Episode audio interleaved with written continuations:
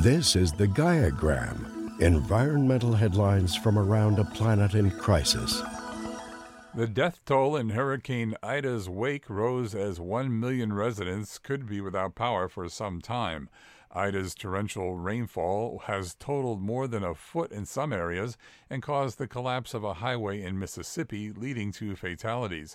With Ida continuing to lose strength as it pushes further inland, the Northeast prepared for heavy rains and flooding.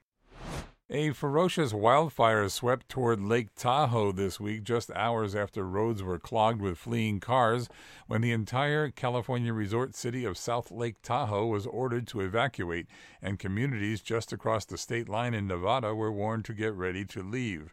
The popular vacation haven, normally filled with tens of thousands of summer tourists, emptied out as the massive Caldor fire rapidly expanded. Vehicles loaded with bikes and camping gear and hauling boats were in gridlock traffic, stalled in hazy brown air that smelled like a campfire. The fire has been pushed by strong winds across California highways fifty and eighty-nine, burning mountain cabins as it swept down the slopes into the Tahoe Basin. Cypriot authorities have said that an oil spill originating from Syria's largest refinery is growing and spreading across the Mediterranean Sea and could reach the island of Cyprus by midweek.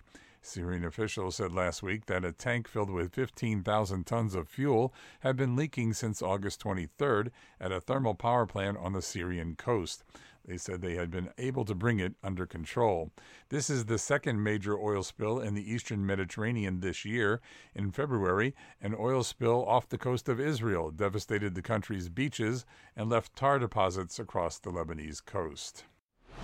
As scientific warnings of dire climate change-induced drought grow, many in Israel and Jordan cast worried eyes at the river running between them and the critical but limited resources they share.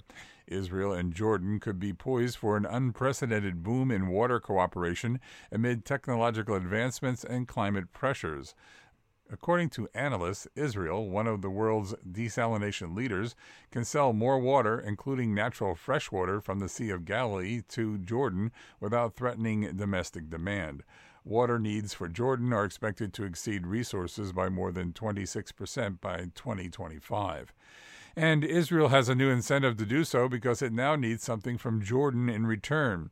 To meet the two thousand fifteen Paris Climate Accord commitments, the Israeli government has approved a target of reducing greenhouse gas emissions in the energy sector by at least eighty-five percent. Multiple assessments show Israel does not have enough land to ramp up the necessary solar production, so it will have to buy solar power from Jordan to hit its targets. A federal judge recently threw out a major Trump administration rule that scaled back federal protections for streams, marshes, and wetlands across the United States, reversing one of the previous administration's most significant environmental rollbacks. The ruling in the U S District Court for the District of Arizona, which applies nationwide, will afford new protections for drinking water supplies for millions of Americans, as well as for thousands of wildlife species that depend on America's wetland acreage. According to the Wind Technologies Market Report put out by the U S Department of Energy recently, wind power isn't the largest part of the United States energy mix, but it grew over the last year. The renewable energy source grew to more than eight percent of the country's electricity supply, reaching ten percent in a growing number of states, and saw a whopping twenty-five billion dollars in investments in what will translate to sixteen point eight gigawatts of capacity. Wind's growth has come in part to tax breaks and willingness to pay the cost of expanding the transmission grids. But it also provides benefits that aren't priced in either.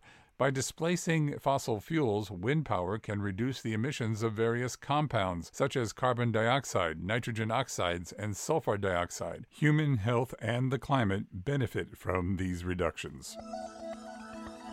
This was the Gaia-Gram. Environmental headlines from around a planet in crisis.